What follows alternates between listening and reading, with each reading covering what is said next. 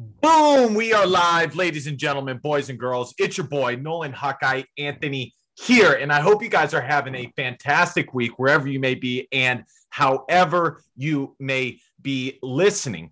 Uh, today, I want to get into the panic level or lack thereof with Iowa Hawkeye football recruiting, since this is the time of year that we do uh, things like that. And Iowa's recruiting uh, class ranking checks in at about 61, and it's last in the Big Ten right now, although there are many, many more months to go. Uh, and we're also going to get into why Iowa is, at the very least, kind of slow right now when it comes uh, to recruit uh, recruiting. But before we get into that, I want to mention checking out the YouTube channel. The support has been fantastic. You can type in Nolan Hawkeye Anthony. We're already almost up to 40 subscribers. I wish I would have done it way sooner. Honestly, I really wish I would have uh, because who knows where we would be had I done that. Uh, and also be sure to uh, follow me on Twitter at 247 Hawkeye and follow my man Dean here uh, on Facebook, Dean Freen. And Dean, you're still doing your YouTube channel uh, for the weight loss. How's that going? It's going great. I just posted a new episode yesterday with some updates. Um, we're getting into the area where I'm giving some tips on what works for me and what doesn't. And so they they can just search my name on YouTube and should be able to find them. Well, uh, by the way, folks, Dean has a hurt knee, so he's icing it up right now. Uh, he should be okay. I forgot to mention, go to 247hawkeye.com as well. All the links will be in the description. And I do think I'm going to uh, share the video more with Anchor than SoundCloud moving forward, uh, since there is a little revenue spot there. But you guys will still be able to find us anywhere you want on all the podcast sites. So it's good. Well, I have a little story to get into, and it it's somewhat embarrassing. I wouldn't say it's the most uh, embarrassing thing in the world, but Kadyn Proctor, the number one uh, 2023 recruit in the state of Iowa, and I believe in the entire Midwest, not just Iowa, uh, posted a tweet after his Alabama visit. And your boy here, there was a comment on there that basically uh, said that Iowa had no chance. And I had seen, and so who knows, folks, your boy may have ruined it. We may not get Kadyn Proctor because I messed it up. I don't know. But uh, he posted something, and there was someone who said that Iowa had no chance. And I posted a link basically stating uh, and the link was from an Ohio State writer that had a confidence meter for all the targets that Iowa was after and what school they were kind of leaning to. And I, you know, in my mind, because I am such uh, a huge Iowa fan, to me, when you are from the state of Iowa and you play a position like tight end or you pay, play a position like DB or something like that, to me, it's a no brainer. If you want to go, uh, if you want to play in the NFL, uh, if you want to win football games, if you want to have a good college experience, Iowa is the way to go. Long story short, Kadyn Proctor responded to me and basically said, uh, I'm an Iowa kid, therefore I must go to Iowa. And my answer was, no, you don't have to, but we do support you, and of course we want you go to, to go to Iowa. That's that's what it is. Uh, and I did. There was a tweet before, uh, basically him uh, saying that that the comparisons to Tristan Wirfs were not fair, and I responded and said it's just people saying how good you are. It's not, you know, we're no fans are actually saying you are Tristan Wirfs because let's face it, you're not. No, most people aren't. I mean, he is a top 1% offensive tackle in the entire country. I mean, he, after one season, he is probably at least top three offensive tackle in the entire NFL. Uh, and in, in my eyes, it's just support. It's just saying that you, you as fans, we want you to come to Iowa and we view you as that solid. Now, what I'm getting at is sometimes as fans, we can get caught up in the recruiting. And for me, uh, usually I don't care that much because when it comes to Iowa, um, when it comes to Iowa, they develop and they take lower uh, rated guys and they turn them into some of the best players at any position. Uh, so, and it's kind of like the NFL. I check in, but I don't uh, get overly involved. However, with Iowa having the 23rd ranked recruiting class, I've kind of got uh, last season, I've kind of gotten sucked in, and that's just how it goes. But I, I don't think, I think it's okay to be involved. Uh, but at the end of the day, we have very little say so in who goes where and things like that. And it will be interesting with the uh, name, image, and likeness. You know, when I was thinking about it, I thought to myself, well, this will open up the door for a school like Iowa tenfold because if you can get paid for how good you are on the football field, well, it doesn't really matter where you go to school. Now, obviously, that's not totally true, but if you can get paid for your name, image, and likeness, going to a school like Iowa versus an Alabama, and I don't know for sure if a school like Alabama pays its players, but a lot of people say they do. But so let's say hypothetically that's true. With the new name uh, NIL stuff, you can go to Iowa and make that type of money. And, and there are boosters there that would, I guarantee, put down a lot of money for a guy uh, to go there.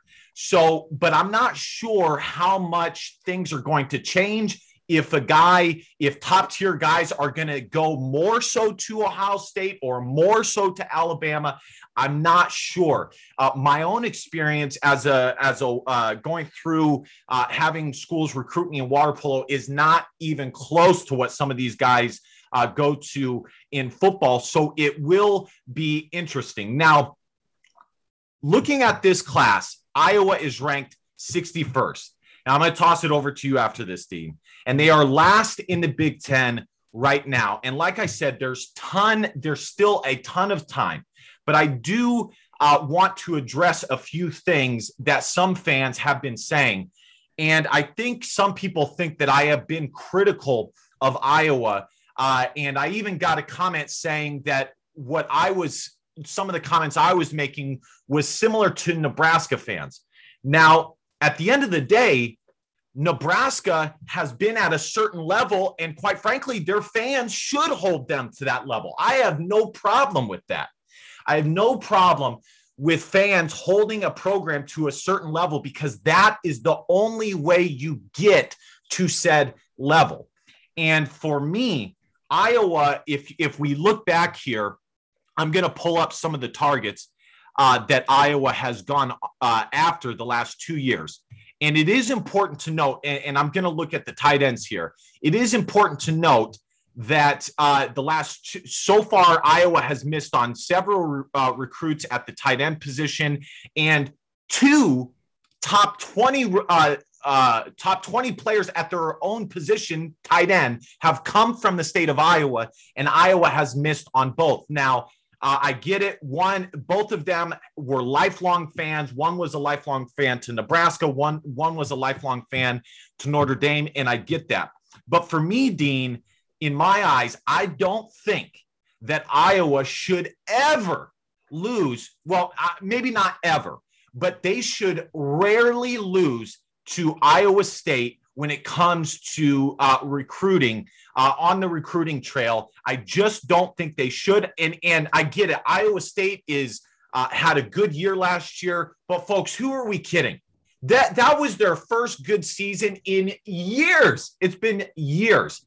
And if we want Iowa to get to a certain spot, we need to look at it like, okay, if we are recruiting against Wisconsin, that makes sense. If we're recruiting against Ohio State and we lose a guy, okay, that makes sense. But I am not ever going to say that it is okay to lose to Iowa State. And I understand context matters, and I'll get to that in a moment. But what are your first thoughts on that, Dean, with what I've said there?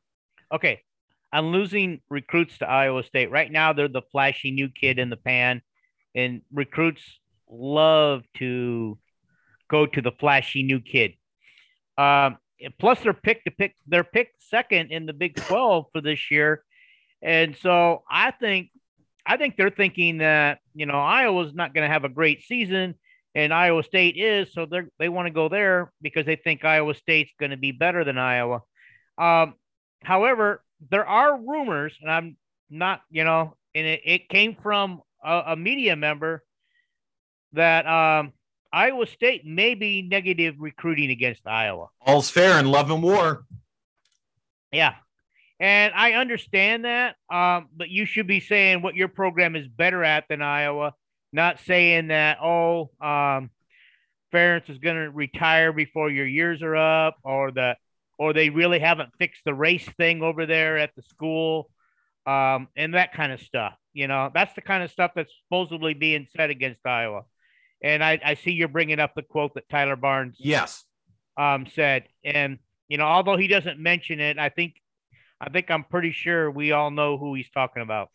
This is what Tyler Barnes uh, had to say, and uh, before I read it, uh, my opinion on it is it's the recruiting trail. It, it's like the dating market. It is savage. That is how uh, things go. It maybe it's not correct that that's how it goes, but nonetheless, that's how things go. And I do think that Iowa is sometimes too they are overly humble in what they have accomplished because quite frankly they have been a top at, at the very least five uh, a top five school in the big ten but here's what tyler barnes said the amount of negative recruiting i've heard this last month is laughable recruits recruits. If a school has has to negative recruit nonstop against one of your top choices stop and think for a second why they are wasting all that time rather than trying to show you what they are truly about. And listen dean i get that. But as i texted you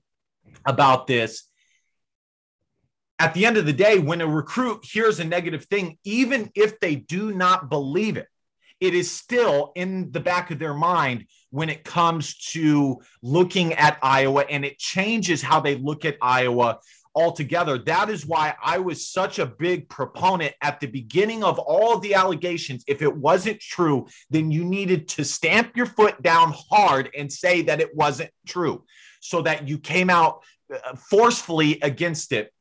But uh, outside of that, when it comes to uh, the the recruiting, I do think it's early, and I am not panicking yet. And it is important to note with Andrew Keller, the tight end out of Wisconsin, uh, and Micah Riley Ducker. He said he, he, that he was an Iowa fan. I don't think he's as big of an that he was as big of an Iowa fan as you or me. And by the way, folks, his high school teammate went to Iowa.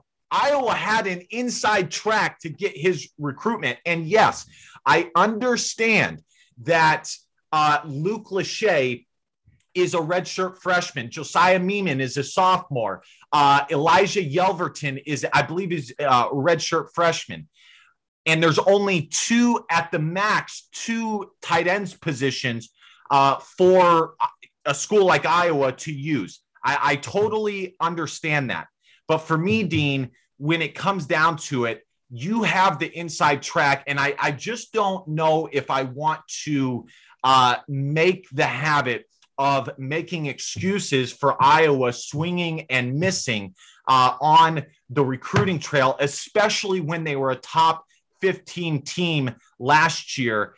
Uh, you know, because once you make one or two excuses, you can make excuses all day long uh, for Iowa. Now, it's not over. Like I said, there's still a ton of time left, and Iowa does have a good start. They have a high four star player in Aaron Graves.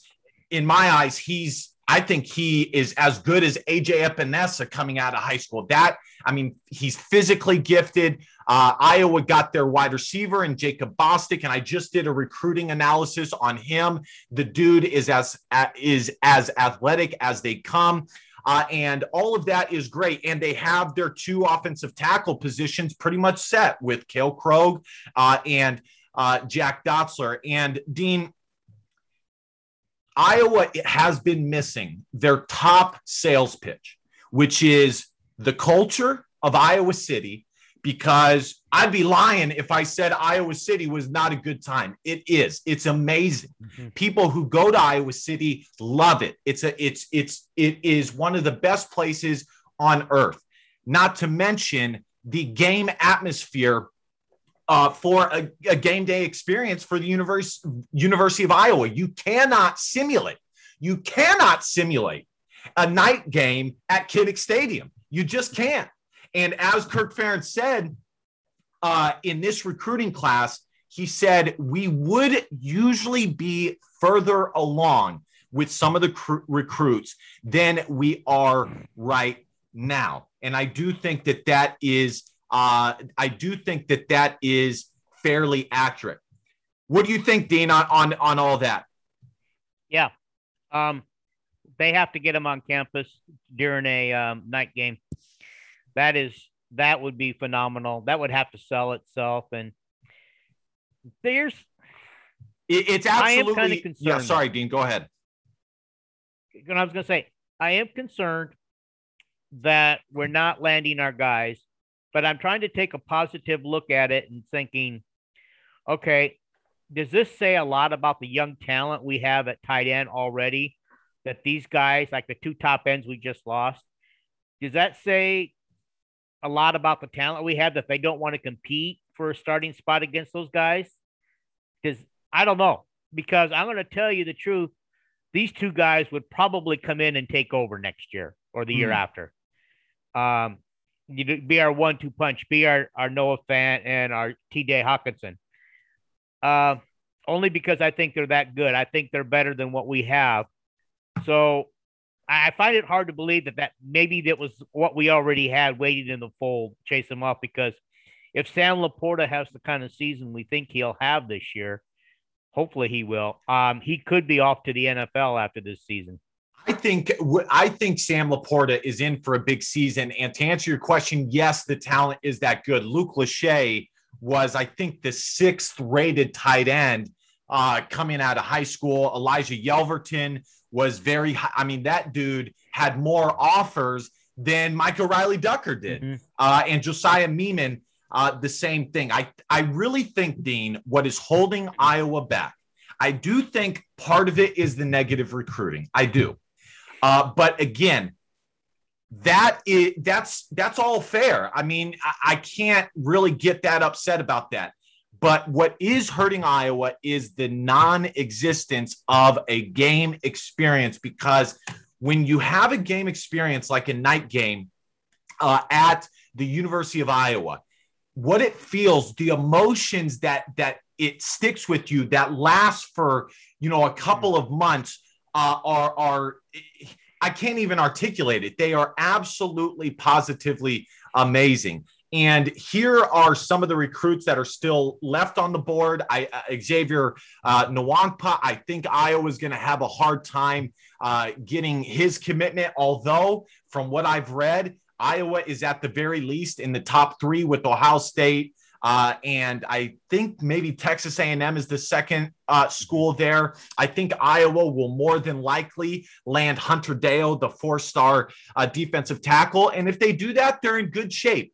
Uh, as I've said to you, Dean, if Iowa can finish a, as a top 40 recruiting team this season, with all of the stuff that has that has kind of held Iowa back, and especially if they can have a good uh, season this upcoming year, uh, in my eyes, things will be looking uh, fairly okay. So. For myself right now, and I'm going to ask you, Dean, I would say that the panic meter is at about a five, maybe a six. I don't think it's great that Iowa missed on on the two tight ends that they spent a lot of time with. And yes, uh, Brian Ferentz is a top five tight, end, t- uh, tight ends coach, and he can take a walk on and turn him in to an NFL caliber guy. Uh, so that is important to note. I do think that Iowa uh, swinging and missing on two in state linebackers was not great. Um, and I did tweet out that Iowa, you know, losing head to head battles uh, was not great. But as with the 2023 commitment in in uh, Maddox uh, Johnson, Iowa State was in on him, and Iowa won that recruitment. Iowa won the recruitment for Aaron Graves. So Iowa has been winning more than they lose. But how I look at it is Iowa should land three of the top five in state guys at the very least, and probably four to five out of the top 10. Dean, what is your panic meter right now for Iowa recruiting?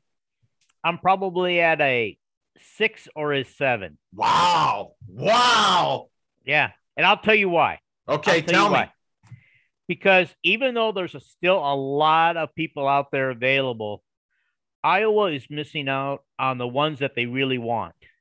So now they've got to go back and find untapped talent that people don't know about and find those people. So they're going to have to spend more time looking for those people, people that can fit the Iowa way, the Iowa culture, who could be the Iowa Hawkeye, who's somebody who wants to be an Iowa Hawkeye. So yes. we're probably looking at guys that are going to have mainly mid-major offers or whatever they call that group now. Mid-major, yeah, or group, uh, of, group five. of five offers. Yeah, yeah the group, group of, five. five offers those are the guys that we're going to have to find guys that we can coach up because we're letting a lot of power five type guys get away from us and that's why i'm kind of panicking a little bit.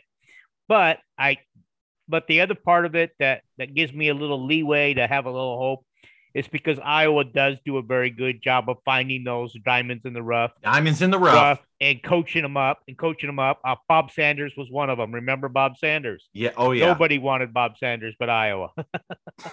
That's crazy when you think about it, honestly. I mean, he yeah. literally became the top defender uh, in the entire NFL. And yes, Iowa does find guys like that. And Dean, here it is. Here's the top five ranked guys. Um, I think the uh, the and again, Iowa can flip these guys, but I do think it's likely that Iowa gets two of the top five guys.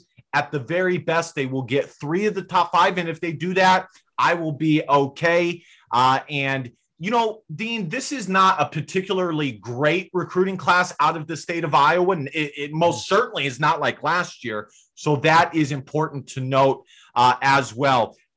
So, folks, I'm checking in at a five or a six. Dean is checking in at a seven. Uh, things can change drastically next week. And it is important to note that Iowa received a commitment from in state. And this is important to note for the entirety of all the recruiting because recruiting has sped up tremendously. Iowa received a commitment from 2023 defensive lineman uh, Maddox Johnson and uh, out of Norwalk, Iowa. And I do believe Iowa has five to seven offers already out of the state of Iowa in that 2023 class. I do think that that is going uh, to be a big class. And then, of course, Iowa has uh, a commitment in the uh, class of 2024 in Cody Fox. So, does hey, hang on for a second.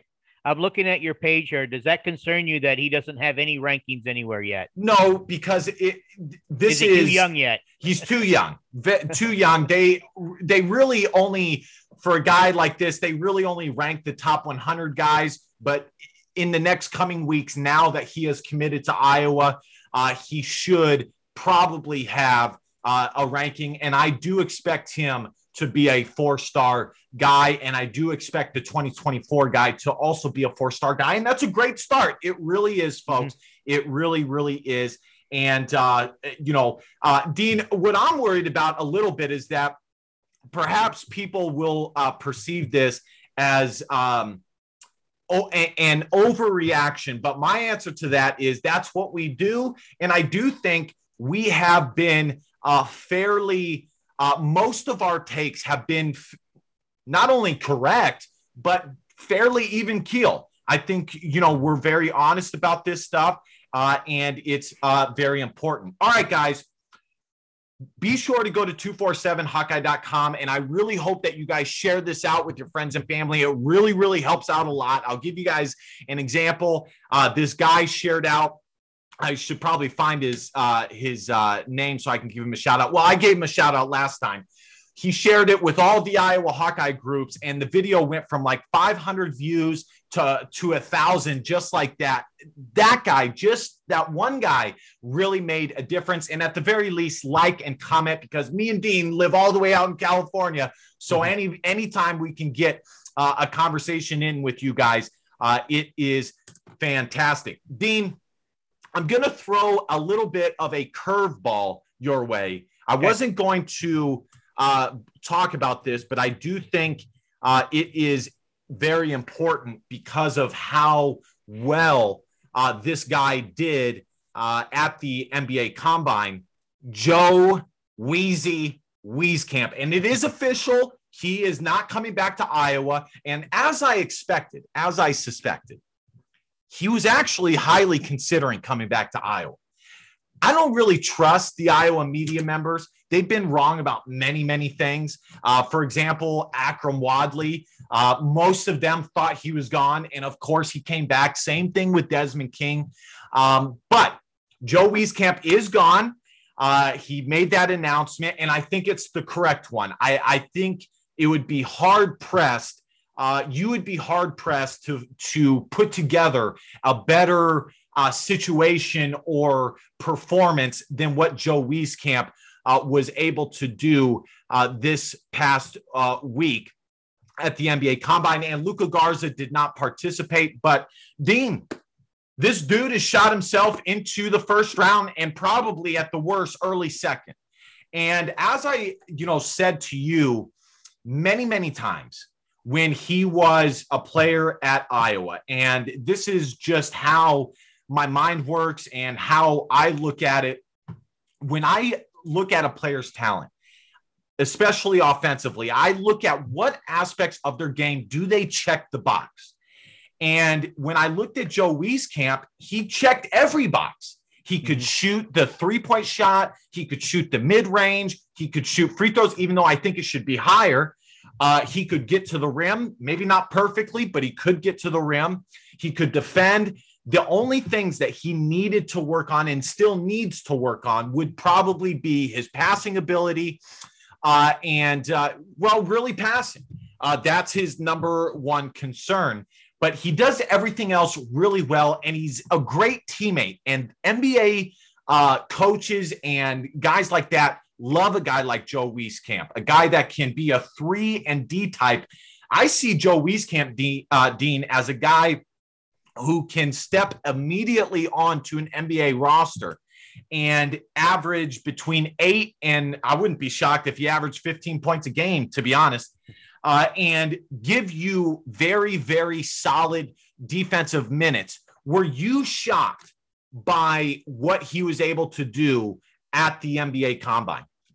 No, we we've seen flashes, flashes during games during his Iowa career of what he could do. I think all of us Iowa fans knew what he was capable of doing. I think the biggest thing we were frustrated with in his three year career is that he wasn't consistent enough. Right. And I think originally that was the knock against him is he wasn't consistent, but he's good player. But he did show in that final game against Oregon that him and Luka deserve to be in the NBA. They took over the team when the other starters couldn't do shit. I'm sorry. couldn't do crap. couldn't do crap. So we're not going to uh, be able to go on YouTube now. We're good. no, we're we're fine. We're fine. Uh, yeah, I mean, I listen. I would. I always came on, and I would say that for those who thought that Joe Wieskamp was not an NBA player, uh, that was a good sign to me that you didn't know very much basketball. Um, I do think that most of um, those uh, sentiments were largely based on looking at Wieskamp and saying, man, this guy can score 20 a game. Why is he not doing that? Uh, and the reality is, Iowa already had multiple guys uh, that could in basketball, your role is really, really important. You have to be able to uh, fill your role. And listen, folks, I expect uh, Wieskamp to, I think he's going to get taken in the late first. Uh, to a team like the San Antonio Spurs. I, have linked that team uh, to uh, Luka Garza. That that seems like a perfect fit, or like a Toronto Raptors. And I think uh, Joe Wieskamp will do fine. I want to read this here, just a little uh, knit and grit on uh, Joe Wieskamp here. Former Iowa wing Joe Wieskamp was one of the biggest risers following the 2021 NBA Combine. The six foot seven sharpshooter put together a great junior season where he ranked second on the team, yada, yada, yada. Following his NBA Combine, CBS Sports Kyle Boone named Wieskamp one of the big winners from the event. In the latest CBS CBS Sports Top 100 mock draft, Wieskamp is all the way up to number 36. And I, I think, I believe that is an early second round pick. I don't know for sure, but I think that's late first, early second. Um, Iowa junior guard Joe Wieskamp also did well for himself at the combine, up uh, scoring 26 points, 10 rebounds uh, in his final game at the combine. He also had a 42 inch vertical leap. Did that surprise you, Dean? The 42 inch vertical leap? That surprised me. I'm not going to lie. Yeah. I knew he could jump, but not that high. No, that surprised me. It, it really did. I just, it's just crazy how you, you think about that and, and just think about his, how far he up he could jump. it, it, was it, it really did shock me. And on the flip side, Luka Garza, who a lot of people had going uh, before Joe Wieskamp. Yeah, guys, I mean, it was a big deal that he did not play in the NBA Combine, and I know uh, that a lot of people say that uh, that he already has plenty of tape. But here's the thing: uh, had Luka Garza gone to the Combine and had a performance like Joe Wieskamp, he would have been a, a lock to be drafted. And I'm not so sure that he's a lock now uh, to be drafted. I think he is. I'm, I'm pretty confident on that. Uh, but had he played and done well and showed that he could uh, compete with these top tier guys, it would have been great. And then I believe his his vert was like 29 inches. I was a little surprised by that. I thought it would be 30, uh, 30 inches or high. I can jump 29 inches. Okay. Um, that's so uh, we'll, we will see what happens uh, with that. Dean, if you had to guess right now, where would you say Joe Wieskamp and Luka Garza are going to go? I got um, Wieskamp either late first or early second, and um, Garza maybe mid to late second. I'm pretty confident that he'll get he'll get picked. Um, and the thing I think Wieskamp could make a nice career like Kyle Korver did of just sitting at the three point line and you know running down the court, somebody yeah. throwing the ball back to him and up and swish. I, I think mean, he could be like a Kyle Korver career. That's where I'm seeing Wieskamp right now. I totally agree. I think Kyle Korver is a great um, comparison, and to me, Joe Wieskamp is probably a better prospect than uh, than uh, than I'm sorry, I blanked on the name. Who, who's the name that we just used? The com- Kyle Korver. Kyle Korver. Sorry, I should have remembered. I, I was a big 76ers fan. To me, Joe Wieskamp is a better prospect than Kyle Korver uh, is. Uh, and so, by the way, folks, I, I do I think that that is uh, Dean's wife in the background. So just remember to say hi uh, and uh, go Hawks. So uh, mm-hmm. either way, for the University of Iowa, it, it will be huge if two guys can be drafted. It would be that would probably put Iowa to three guys in the NBA. And as we've seen with Iowa State, when it comes to basketball, it is a big deal to have guys in the NBA, which allows you to get higher prospects uh, and things like that. Uh, it, it, it's important to be able to say, listen, we can get you here and we can uh, get you uh, earn you some money, quite frankly. All right, guys. I want to quickly uh, brush over this. I've seen uh, some some places talk about uh, who they have as hot seat coaches going into this uh, Big Ten season, and a lot of them I don't really agree with, uh, or the lack thereof of having certain guys uh, as they're on the hot seat uh, individuals. And the guys that I'm going to name, you better believe that they will be on the hot seat. And if they have a bad season, their time is running short. Uh, and I, I got to start with Scott Frost. I have to start with Scott Frost. And, you know, I listen to, um, to 247 Sports podcast occasionally uh, just to hear what, what they have to say. Uh, and the, the guys on the hot seat, he didn't even have, he had Jim Harbaugh, but he did not have Scott, a guy like Scott Frost. And that makes zero sense to me. Uh, and I, I understand the money that a guy like Scott Frost uh, makes and what it costs to buy him out. But trust me, Nebraska would take care of that in a second.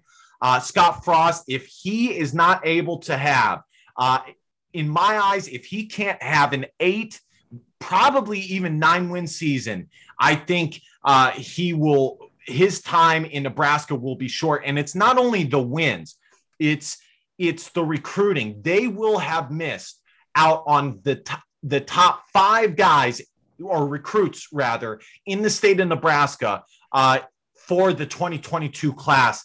And that's just not good enough. When when you don't have another school, like for example, Iowa has Iowa State. When you don't have another school like that to compete against, uh, that is a big problem. Another guy I would put on the hot seat would probably be uh, Purdue's Jeff Brohm. I think he's had plenty of time to get it together. There's been some good stuff there, but there's been some stuff that hasn't been great. I would also put Jim Harbaugh on there, although I think his leash is probably uh, a little bit bigger than people think. But those are the three guys I would say are, are on the hot seat. I do think there's a little bit uh, uh, of heat for a guy like Paul uh, Chryst to not have a season like he had last year or James Franklin. And I don't understand for the life of me how Wisconsin is consistently ranked so high when last year they were terrible and they have guys coming back. And what you'll see in the rankings,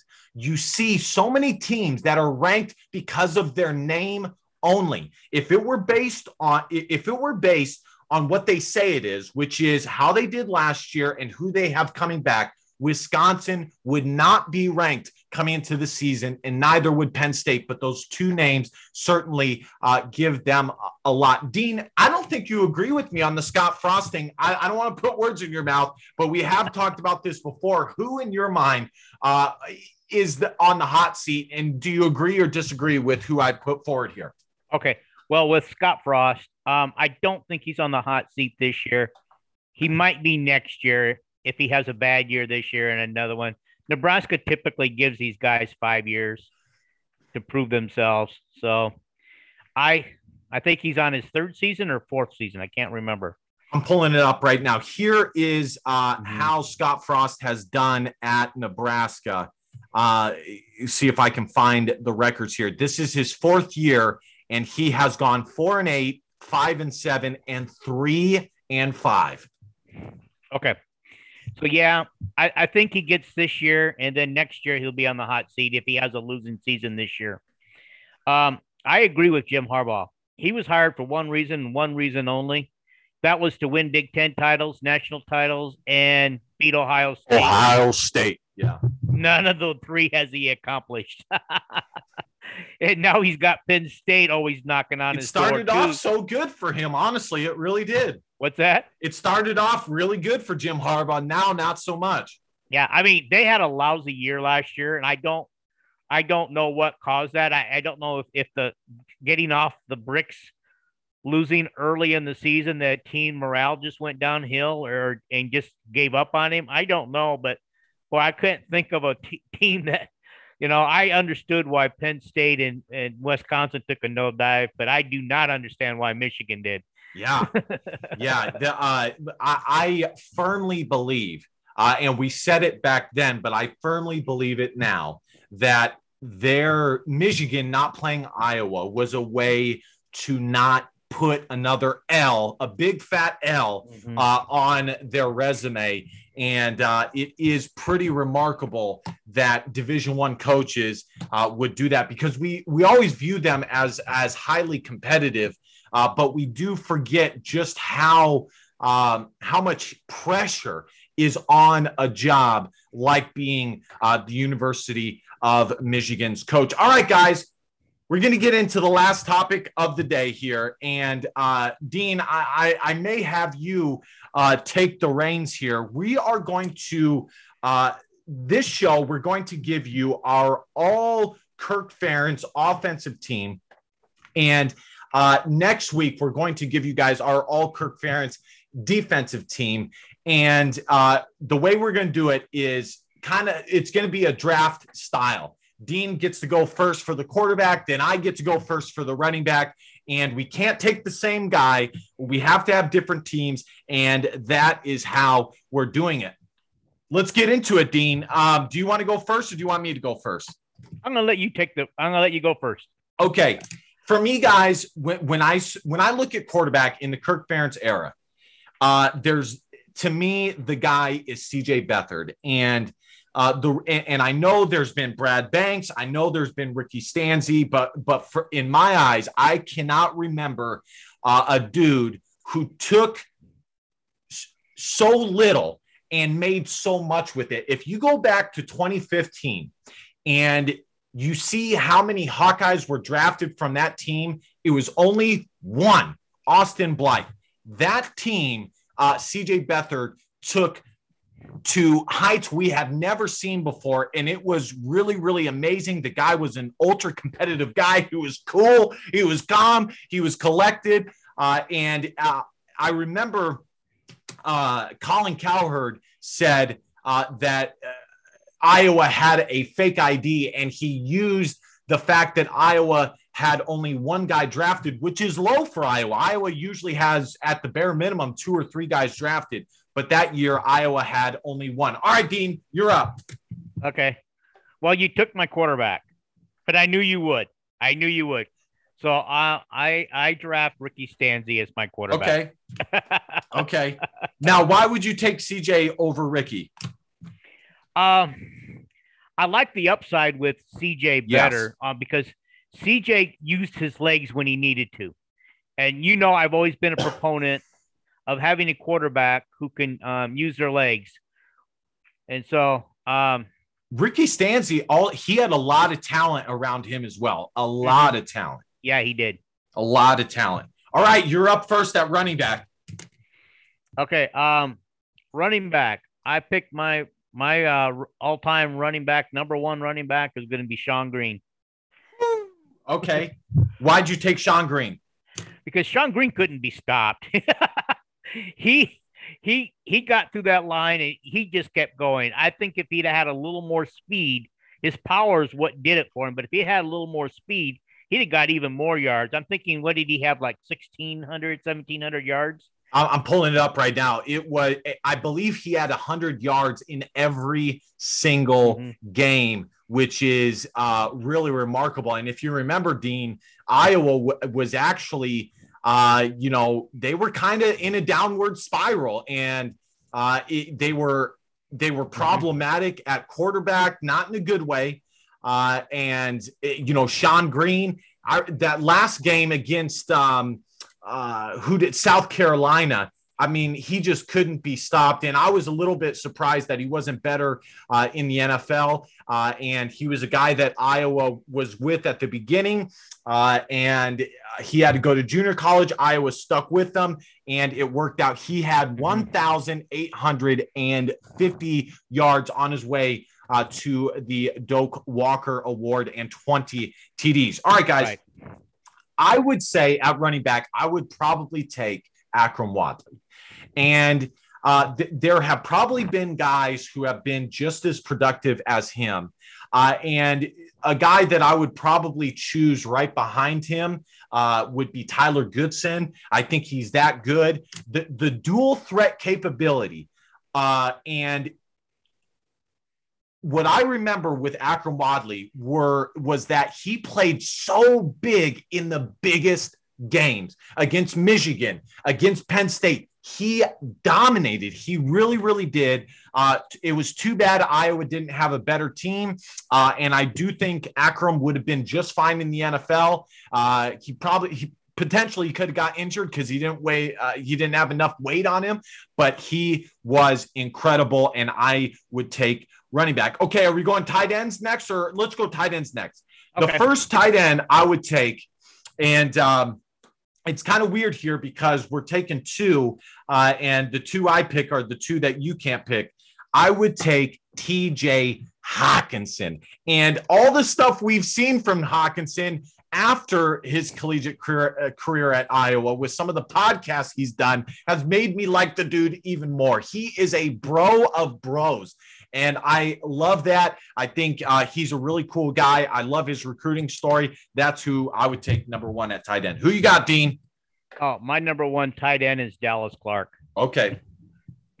I don't remember Dallas Clark uh, that you know uh, vividly or as vividly uh, as Dallas or as T.J. Hockenson, uh, but he was incredible. All right, you're first now at the other tight end position. Okay, my other tight end. This is tough. Um, I wanted to go with Kittle, but you know Kittle didn't do that much at Iowa. He didn't come into his own until the NFL. I'm going with Noah Fant. Um, and I'm going to tell you why. Um, I think Noah Fant is one of the best tight ends to ever come out of Iowa. Yeah. However, I think something was going on that last season between him and Brian. I don't know what, but you, but I think we all know that for some reason there were games that he didn't get on the field very much, and there was a game. There's one game in particular everybody wanted to know why, and Noah Fant to this day wants to know why, why he wasn't used when we needed to score. I think it was against Northwestern. Right. And um and so I think he could have got us a win. The, but the however, thing, yeah, but, go ahead. Know, that's okay. why I think he is. I think his talent is so untapped. It's too bad he's playing for a team in Denver who doesn't have a real quarterback. You know, when when people were hyping up the guy out of Florida this year as one of the best tight ends or uh, tight end prospects in years, I kept thinking in my head, Noah Fant, Noah Fant. The dude is mm-hmm. a perfect tight end, and leave it to Iowa to find uh, a guy like him. And I mean, because he came out of Nebraska as a defensive end. People forget about that. Uh, the dude was fast, big. Uh, wasn't a perfect blocker, but he could block. Um, and I think what happened at Iowa, you know, he, when you have that type of hype and you have so many people filling up your ego, it is hard uh, to come back to earth especially when you also have a guy like TJ Hockenson having the type of year that he was having. And that is obviously Iowa probably could have used them more, but there was definitely uh, a few things. And it was, you know, uh, it came to an end and he moved on. He got what he needed from Iowa. Iowa got what they needed from him, and it worked out great. Since you took Noah Fant, that's who I was going to take.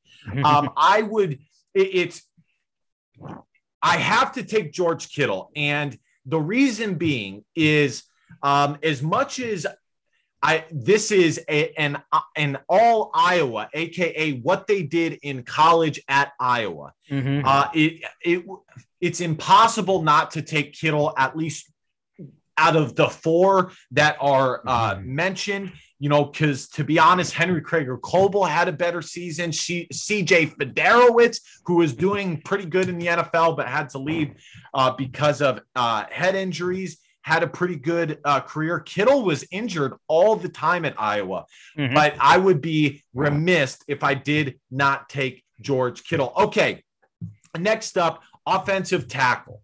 Uh, and this is pretty simple for me. I'm taking Tristan Wirfs. Uh, you know, when he came out of high school, I was shocked that he was not ranked higher. Everything to me showed that he was a high four star guy. He was a top tier wrestler. He went to the U.S. Army All American camp and just dominated against top tier guys. Uh, but, you know, of course, the recruiting sites don't, you know, trust Iowa guys as much. Uh, and so for me, and then he started since his true freshman campaign and only got better as he went along. And he has Iowa's hang clean record. Now he's with Tampa Bay, dominating. Who you got, Dean? Um, I don't know if he's an offensive tackle or not, but my next guy I wanted uh, from the line was Bryan Bulaga. Nice. he is he is an offensive tackle. Uh I believe he played in 2009 and 2010. Uh, mm-hmm. Bryan Bulaga is an excellent pick. He went in the first round to the Packers. He's had an excellent career uh, with the Green Bay Packers and a few other teams. Uh, and he is uh, great. I do think you could choose Riley Reiff or uh, you know a guy like that, but th- those are probably the top two. The next guy, oh, you're up next That guard. Go ahead. Okay. Um, I picked Eric Steinbach. Nice. Uh, Nice. He anchored that 2002 team that, quite frankly, without him and um, Bruce Nelson on that line, I don't know if Iowa has the kind of turnaround season that they had that year. Yep. Yep. And by the way, at tackle, you we could have taken Robert Gallery, but you know, there's some negativeness uh, with how he finished his career. Uh, you know, he he was not most Iowa guys go to the NFL and do great. Uh, he was a bust uh, for all intents and purposes. Uh, and that is rare, but he was nonetheless. I'm going to take Brandon Scherff. I know he played tackle at Iowa, but he is a guard. Uh, and uh, I, he's probably top three offensive lineman that has come through Iowa. He's one of the best offensive linemen in the NFL right now. Uh, I got to go with Brandon Scherff at the, since I'm first. The next guard uh, that I am going to pick for the Iowa Hawkeyes, man, this is this is hard. Um, this is really really hard. Um, I'm going to go with uh, let's go with Sean Welsh. And that is probably surprising, but he is the only other high caliber guard that I have seen. I think he would have been drafted uh, in the first five rounds. There's definitely other guys that I could have picked, but I'm going with Sean Welsh. Who you have, Dean? Um, this is funny that you mentioned this before. I guess he is a tackle, but I had Robert Gallery. Okay, that's fair. Dean, it seems, is going with the top five offensive linemen just in general. Uh, but that that makes total sense. I'm Uh, going with you- four, four, and I'm going to name the center. Yeah, go ahead. You're next uh, at center. Go ahead. Okay, my my center is um, I really want to go with Tyler Linderbaum, but I took Bruce Nelson, who anchored the center, the center of the 2002 team, who was key to turning the team around. Dean is going retro, folks. He is going retro. Uh, I'll be honest. I only know um, from. I am more in tune with about 2008 onward. That is more who I am aware with uh, aware of.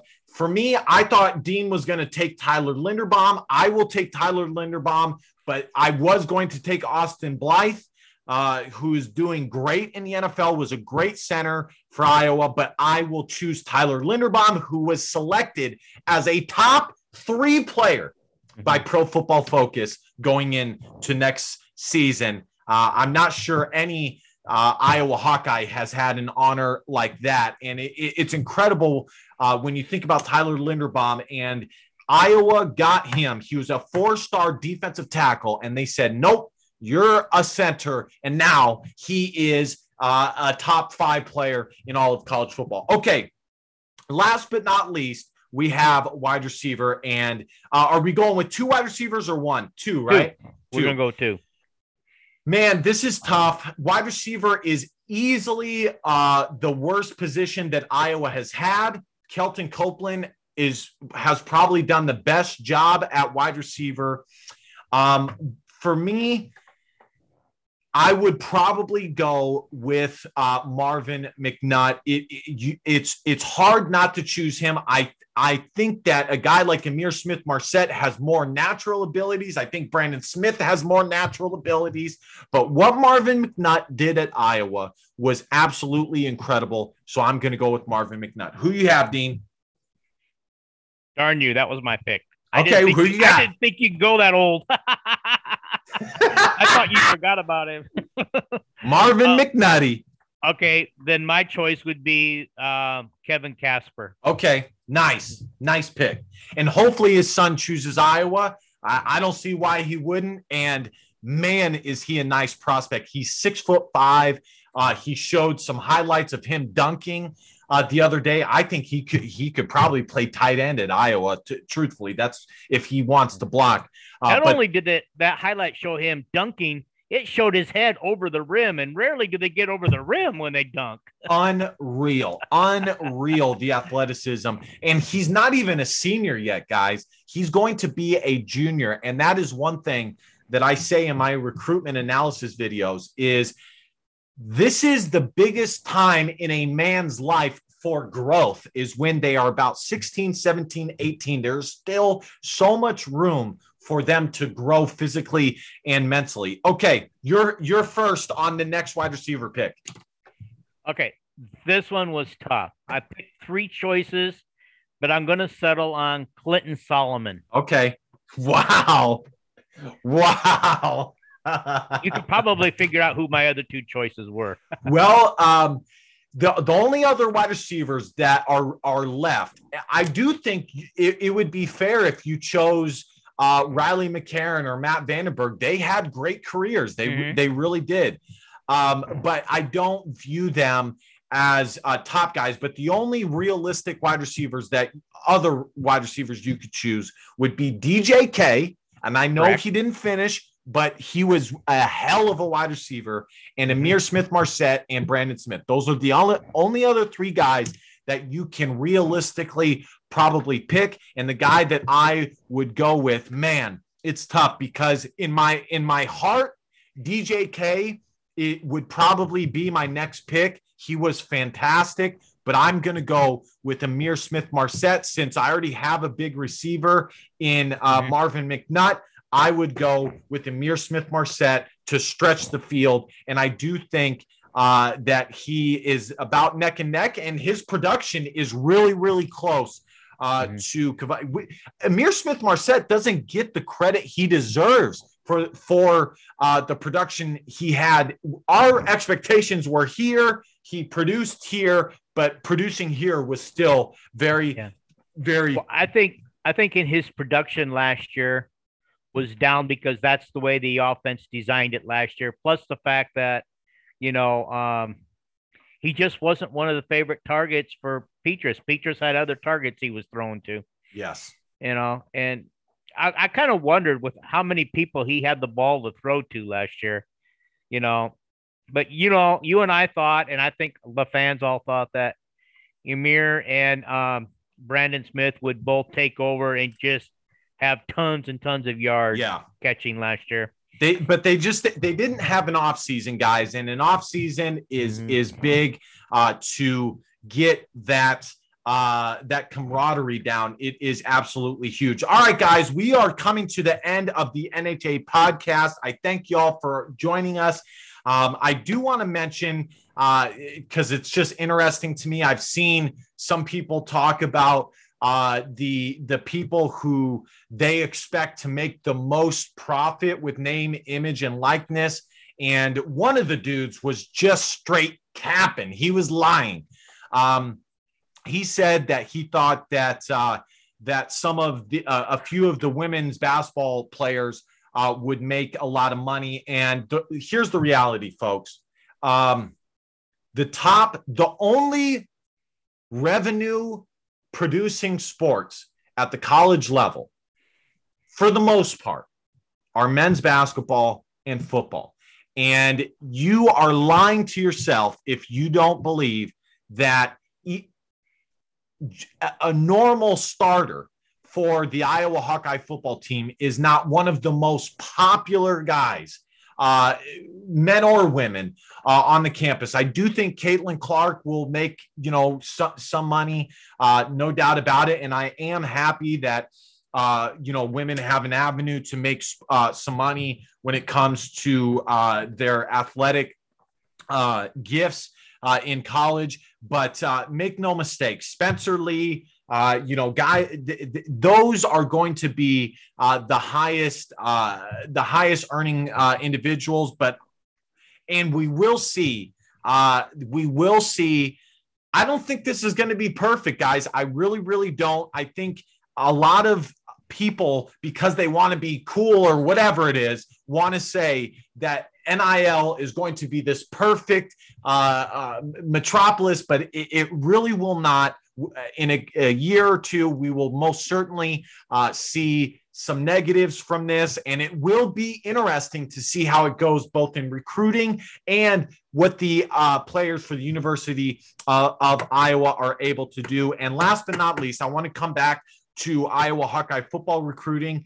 Uh, listen, guys, the panic meter is is definitely up there, but Iowa has plenty of time to make it up. Uh, the recruits that they do have right now most certainly have a chance to rise up the rankings. Uh, and as Kirk Ferentz said, they will not just offer a guy just to offer a guy if they have uh, scholarships that they cannot get uh, in this 2022 class. They will roll it over to 2023 and just take more prospects there. And at the end of the day, the, the most important thing, especially with the transfer portal, and um, uh, I believe Joel Klatt talked about this. The most important thing is keeping, you know, thir- uh, 13 out of your 20 recruits through the whole process, whether that's them leaving as a junior to the NFL or playing all the way to a senior, you need to have a good amount of your roster staying or a good amount of your recruits staying on the roster and giving back to the program and completing that circle. Dean, is there anything that we forgot to mention? Well, I just want to say, um, when you mentioned the transfer portal, I think you said it, but in a different way. Is the transfer portal should only be used to enhance your team, fill in some holes, Yes. You shouldn't be using the transfer portal to build your team like some schools do. totally agree. That is an excellent point. Uh, for a school like Iowa, guys, it is imperative to just shore up some some positions that may not have a ton of depth, but that is it, uh, and that is big time. All right, guys. I want to uh, mention going to the YouTube channel, Nolan Hawkeye Anthony. Uh, we are at 40 subscribers, and I thank you guys so much. Be sure to share out the NHA podcast and at the very least, like and comment. It really means a lot to me and Dean uh, when you do that. Uh, and be sure to go to 247hawkeye.com. And without further ado, ladies and gentlemen, DBAP, don't be a pussy willow, and facts or feelings because your feelings don't matter. Love y'all. Go Hawks.